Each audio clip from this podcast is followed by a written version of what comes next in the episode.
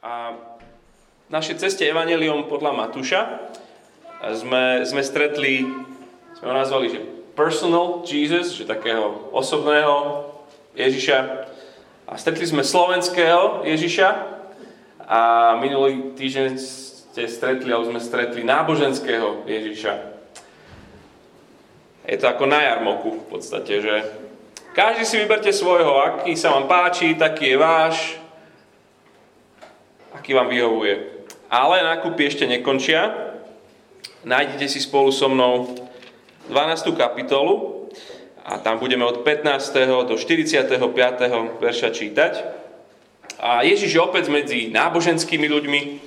A minule ste rozprávali o farizejoch veľa. A k ním sa pridávajú dneska aj zákonníci.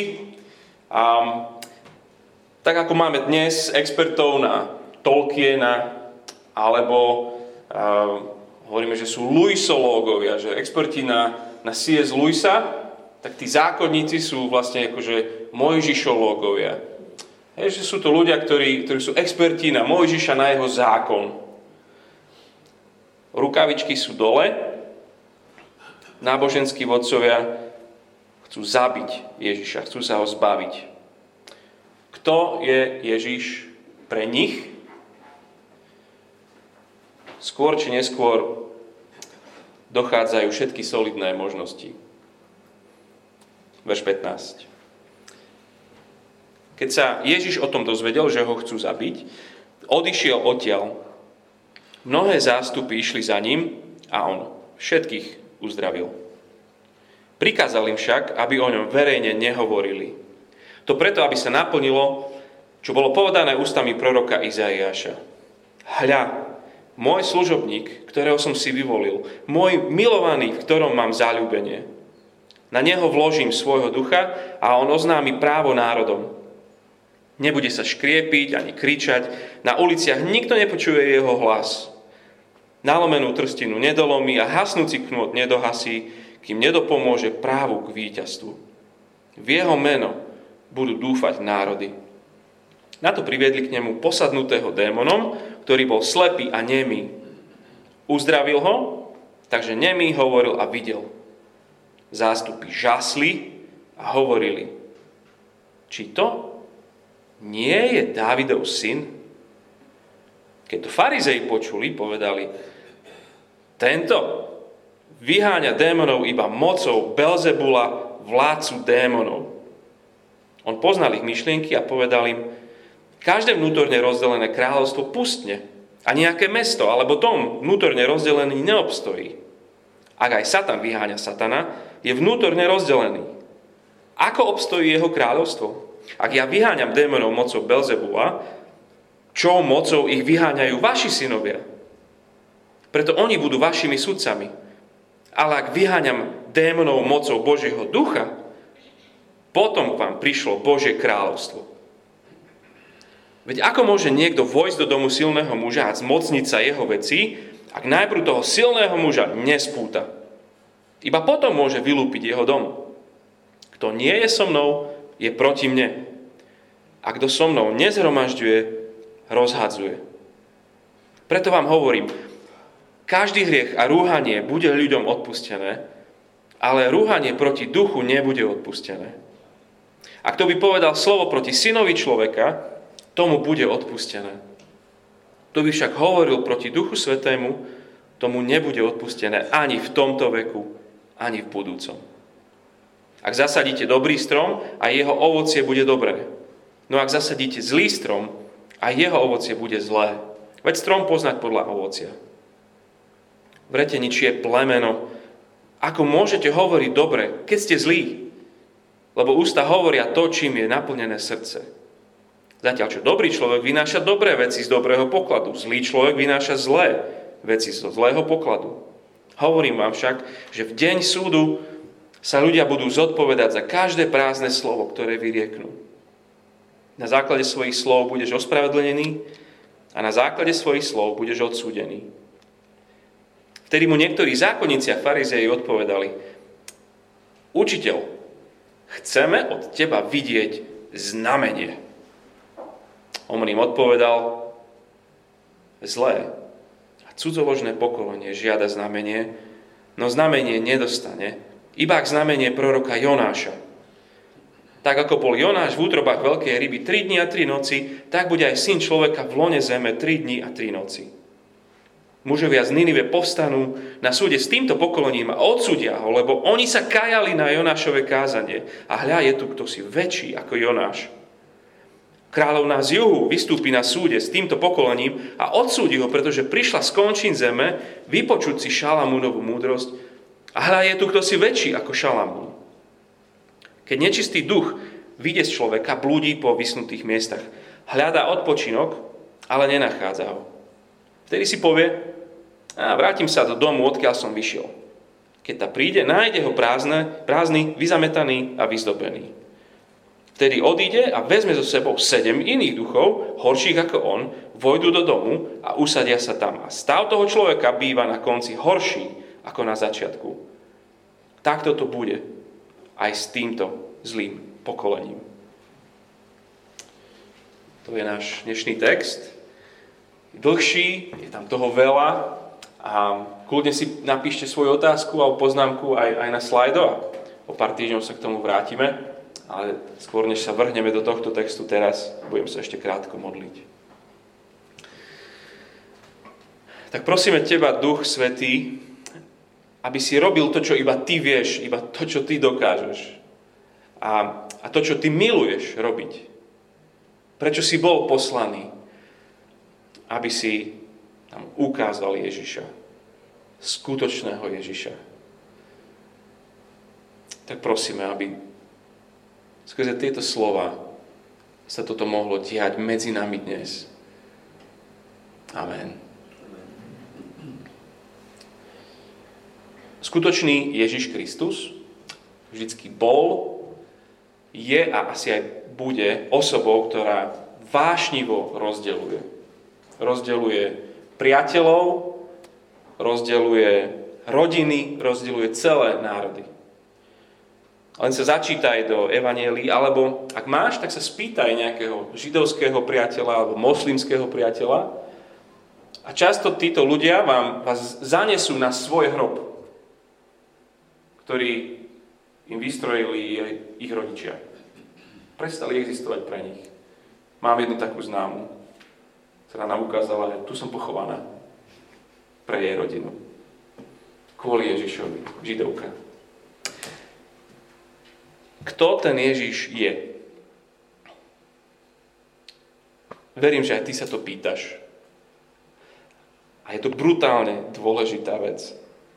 A keď už sme boli pri tom Luisovi, tak, tak on počas druhej svetovej vojny a, mal v rádiu takú reláciu, kde kde povedal následovné slova. Chcel by som predísť tomu, aby niekto povedal tú naozaj bláznivú vec. Ale čo ľudia často hovoria o Kristovi. Ľudia hovoria, že som ochotný akceptovať Ježiša ako veľkého učiteľa morálky, ale odmietam jeho tvrdenie, že je Bohom. Také niečo jednoducho, ale nemôže človek povedať. Človek, ktorý by nebol viac než človekom, ale pritom hovoril by také veci ako Ježiš, by nemohol byť veľkým učiteľom morálky. Bol by to šialenec. Asi na úrovni človeka, ktorý o sebe vyhlasuje, že je vajce na tvrdo. Alebo bol by to rovno diabol z pekla. Musíte si vybrať. Buď tento muž bol a je Boží syn, alebo bol šialenec, alebo ešte niečo horšie. Môžete ho umlčať ako blázna, môžete ho opľúvať a zabiť ako démona, alebo mu môžete pádnuť k nohám a nazvať ho svojim pánom a Bohom. Ale prestante s tými povyšeneckými nezmyslami, že je veľkým učiteľom ľudskosti. Takúto možnosť pre nás nenechal otvorenú. Ani to nemal v úmysle. OK? Luis hovorí, že všetci máme v podstate len tri rozumné možnosti. On hovorí, že, že tri možnosti sú, že je Ježiš skutočne Boh, alebo to je skutočne blázon, alebo to je diabol, alebo posadnutý démonom. Toto sú naše možnosti, aj keď čítame Evangeliu Matúša. Sledujeme znova, ako, ako zástupy idú za Ježišom. On všetkých uzdravil. Si to viete predstaviť, že všetky čakárne u lekára boli prázdne. A Matúš práve v týchto kapitolách opisuje kopu takýchto pacientov. A tu v našom texte ešte, ešte jednu veľmi dôležitú kazuistiku takého prípadu. Vo verši 22 čítame o ňom, že na to priviedli k nemu posadnutého démonom, ktorý bol slepý a nemý. Uzdravil ho, takže nemý hovoril a videl. Čiže zástupy idú, sledujú a 23. verš zástupy žasli a hovorili. V podstate počujeme úplne ako, ako medzi sebou, to zašumelo, keď sa to stalo, že toto nie je Davidov syn. V podstate si hovorí, že, že by tento Ježiš bol naozaj ten Mesiáš, naozaj ten Kristus. Že by, že by toto bol ten král, ktorý, ktorý prinesie ten svet, po ktorom všetci túžime. Že by to bol on? Vôbec nie je bežné v evaneliách, aby práve túto vec začalo zvažovať veľké množstvo ľudí naraz. Je to výnimočná vec, celé zástupy. Čiže Ježiš je tu buď Dávidov syn, ten, ten král, ktorý má prísť, priniesť to Bože kráľovstvo, alebo diabol z pekla. Keď to farizei počuli, verš 24, keď počujú ako zástupy medzi sebou reálne toto zvažujú, že, že Ježiš je Kristus, farizei hovoria, hen tento vyháňa démonov iba mocou Belzebula, vládcu démonov. Čiže nie je náboženský Ježiš, to je diabolský Ježiš. Chceli by sme tam byť. Ja by som tam chcel byť. Ako Ježiš zareaguje, keď ho takto niekto napadne? Keď ho takto proste niekto sundá. Ten tichý a pokorný srdcom. A tak skôr ako sa pozrieme na jeho reakciu, na jeho súboj, tak sa pozrieme na jeho postoj. A Matúš svoje rozprávanie o, o Ježišovi, celý ten jeho Matúšov príbeh je, je príbeh o tom, ako král vstúpi do svojho kráľovstva, ale je v prestrojení a nie v sláve, nie v moci, nie v súde vstúpi do svojho kráľovstva, ale vstúpi v ponížení, v slabosti a v milosti. Je, je právoplatným kráľom, ale netiahne na Jeruzalém s nejakým veľkým vojskom. No a už z milého textu vieme, že, že chcú ho zabiť, chystajú atentát na neho, ale on nebojuje. Ide o mesto ďalej, posunie sa. Zástupy si ho nájdu a presne na tom druhom mieste robí presne to, čo doteraz robil. Uzdravuje, vytláča tú temnotu sveta. Vôbec nestojí o, o renomé, o, o publikáciu, aby sa o ňom všade nejakým spôsobom rozprávalo. Všetkým, verš 16, prikázal, aby o ňom verejne nehovorili. Tak čo je, prečo?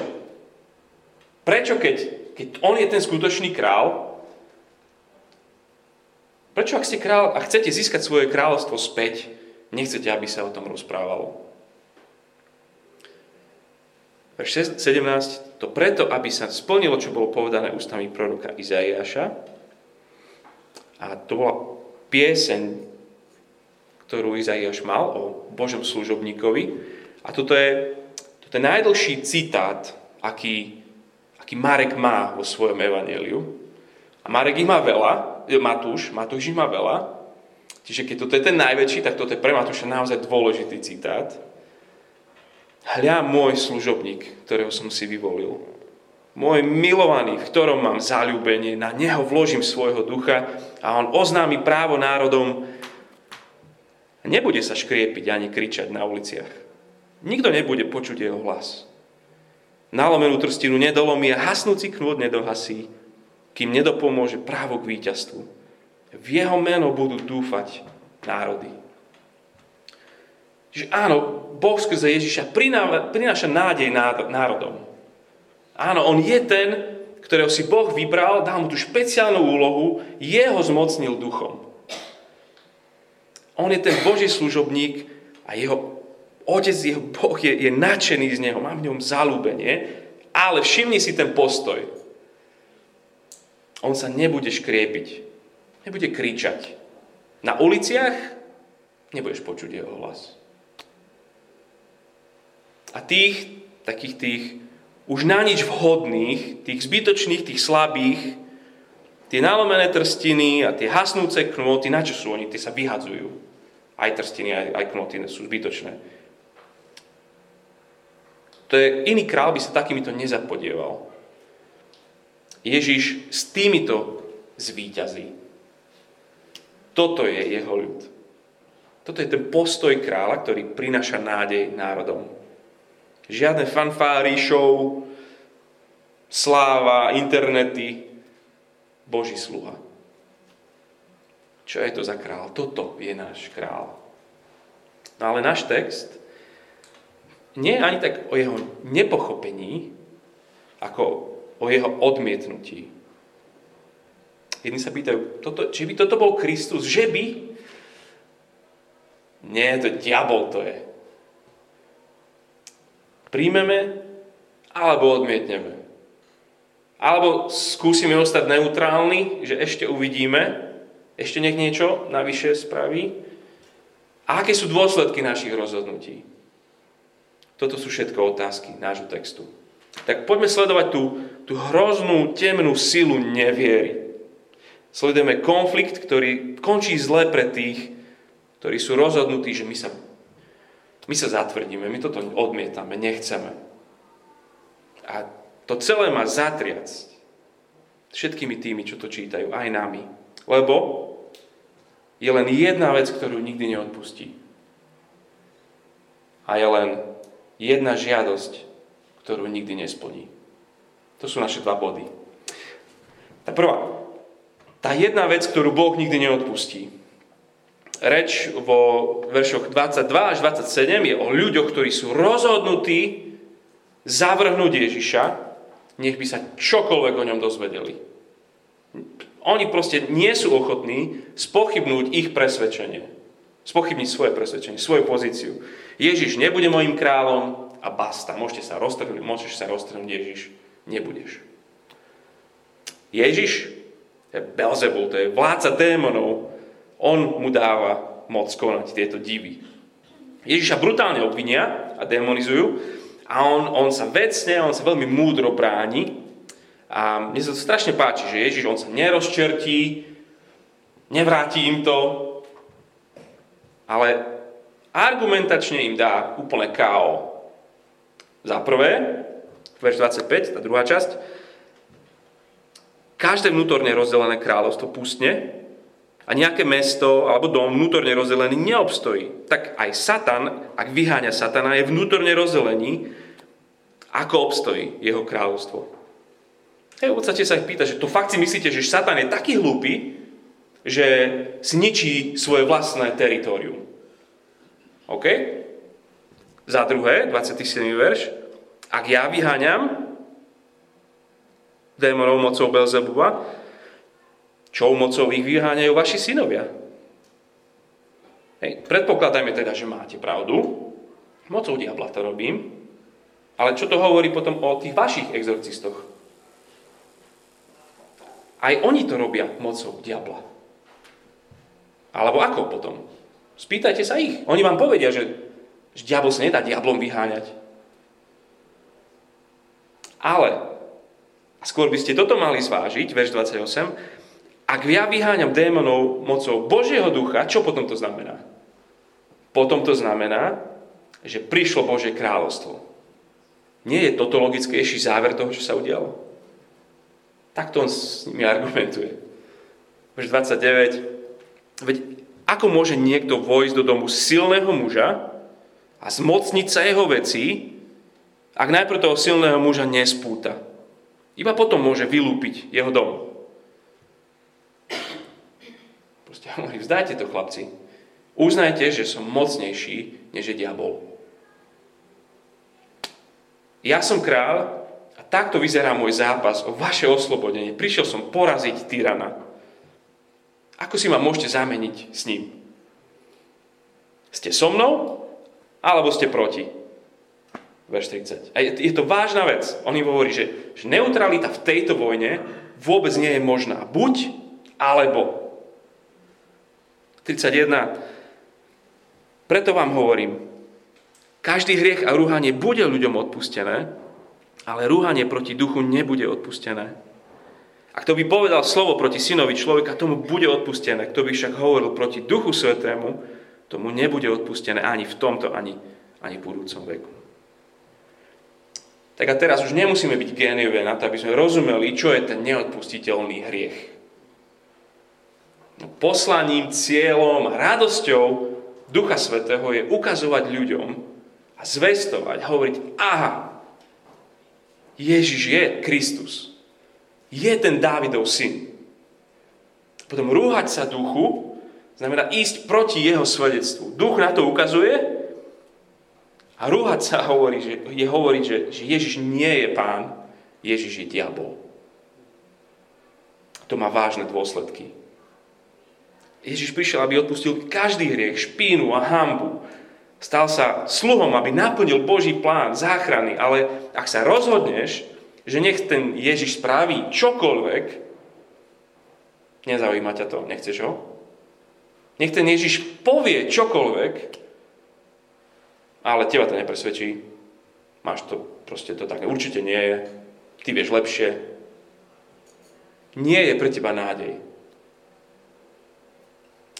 Ak ešte nie si následovníkom Ježiša, ale, ale niekedy niekde počuješ vo svojom vnútri jemné volanie, že sa ti ozve svedomie, alebo máš chuť otvoriť Bibliu a Ježiša spoznať viac. Alebo keď niekoho počuješ o ňom rozprávať, alebo si na bohoslužbe, alebo, alebo nejaké piesen znie, alebo si niečo si čítal. Proste vieš, že by si mal teraz niečo robiť. To je dielo Ducha Svetého v tebe vieš. Ty vieš, že máš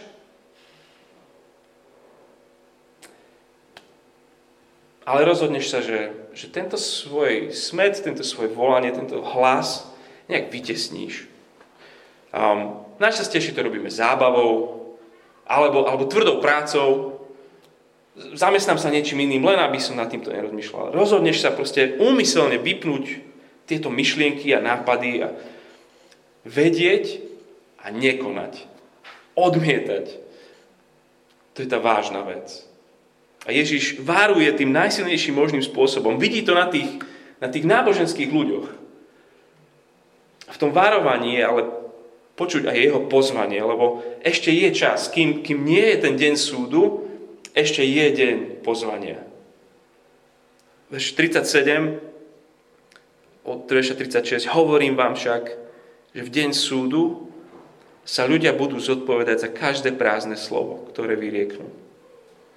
Na základe svojich slov budeš ospravedlnený a na základe svojich slov bude nad tebou vyrieknuté slovo odsúdenia.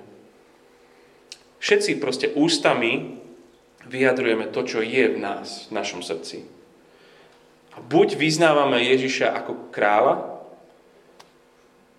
alebo čo je tvoje iné význanie o Ježišovi? Slová sú prejavom stavu srdca.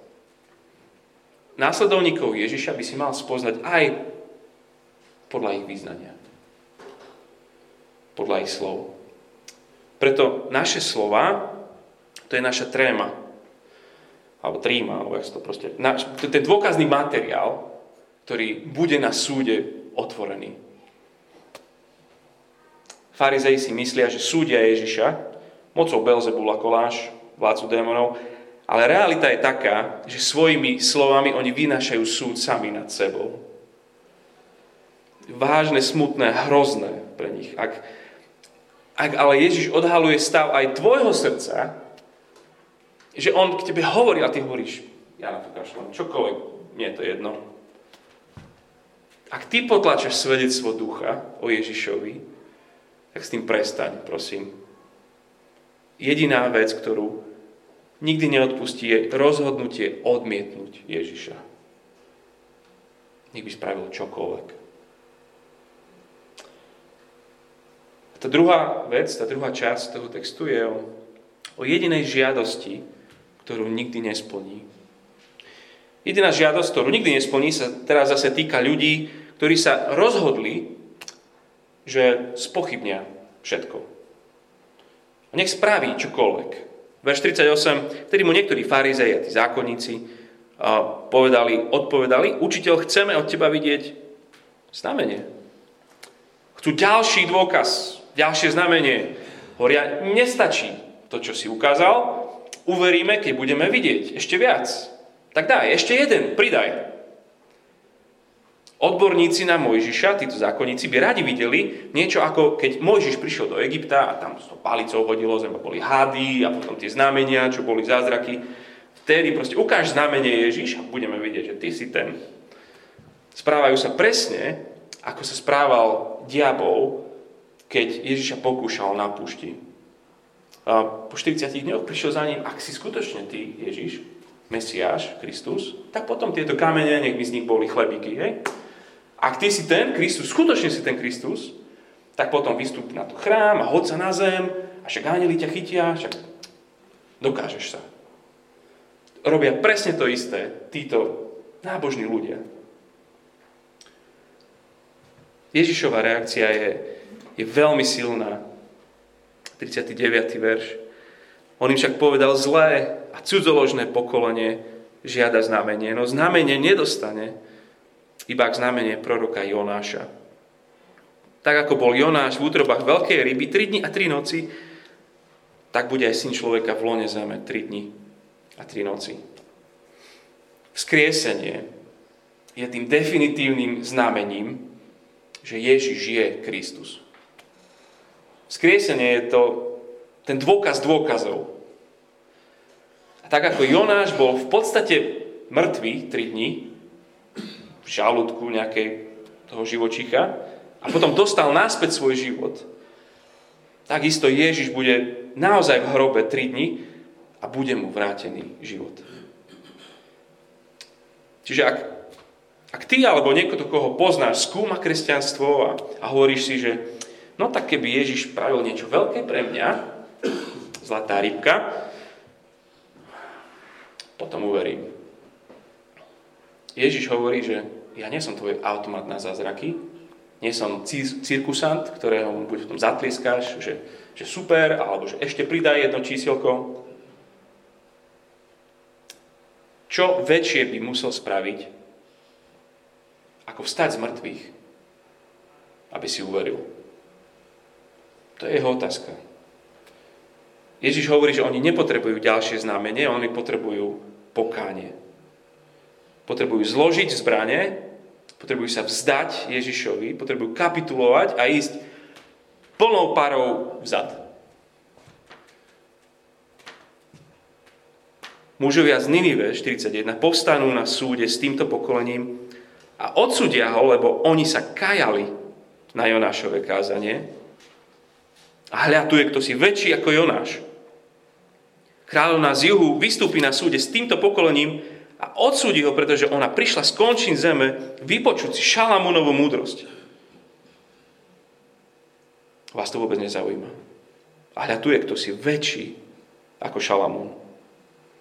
Ježiš je väčší ako proroci, Ježiš je väčší ako tí najväčší králi.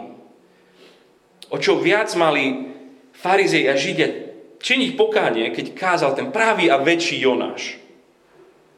A o čo viac mali Židia, tí, tí študenti Božieho zákona, učiť sa od toho pravého a múdrejšieho Šalamúna. Je to absolútna tragédia, keď sa niekto pozerá na Ježiša a nevidí Krista. Keď sa niekto na ňo pozerá, hľad, tu, je ten väčší Jonáš, väčší Šalamún, oni sa pozerajú sa na ňo a nevidia Krista. Ježiš varuje celú tú generáciu, čo tam stojí okolo neho. Nestačí, že z nej proste vyhnal tých nečistých duchov. Veď kam chodil, tam ich vyháňal, všetci prchali pred ním. Ale ak oni nebudú naplnení Duchom Svetým, ich koniec bude ešte horší. O tomto hovorí to záverečné podobenstvo v veršoch 30, 43 a 45. Pozerať sa na Krista a nenasledovať Krista je tragické rozhodnutie.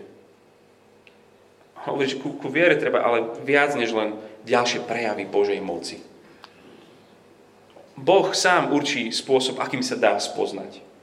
Tie zástupy sa správne pýtali, či to nie je Dávidov syn, ale oni čakali príchod pána. Ježišovi prišiel služobník. Oni čakali záchrancu Izraela. A v Ježišovi prišla nádej pre národy. Oni čakali valec. V Ježišovi prišiel rozsievač. Oni čakali, že keď príde Ježiš, ten Mesiaš, to bude hlasné, to bude veľké, to bude... A Ježiš nekričí na uliciach. Mnohí, a možno väčšina aj dnes si myslí, že, že ja by som spoznal Boha, keby som videl jeho svaly a slávu. Keby Boh ukázal svoje svaly a slávu, ja by som videl, že decit, to je on. Ale čo ak skutočný Ježiš nie je taký Boh, akého si si predstavoval?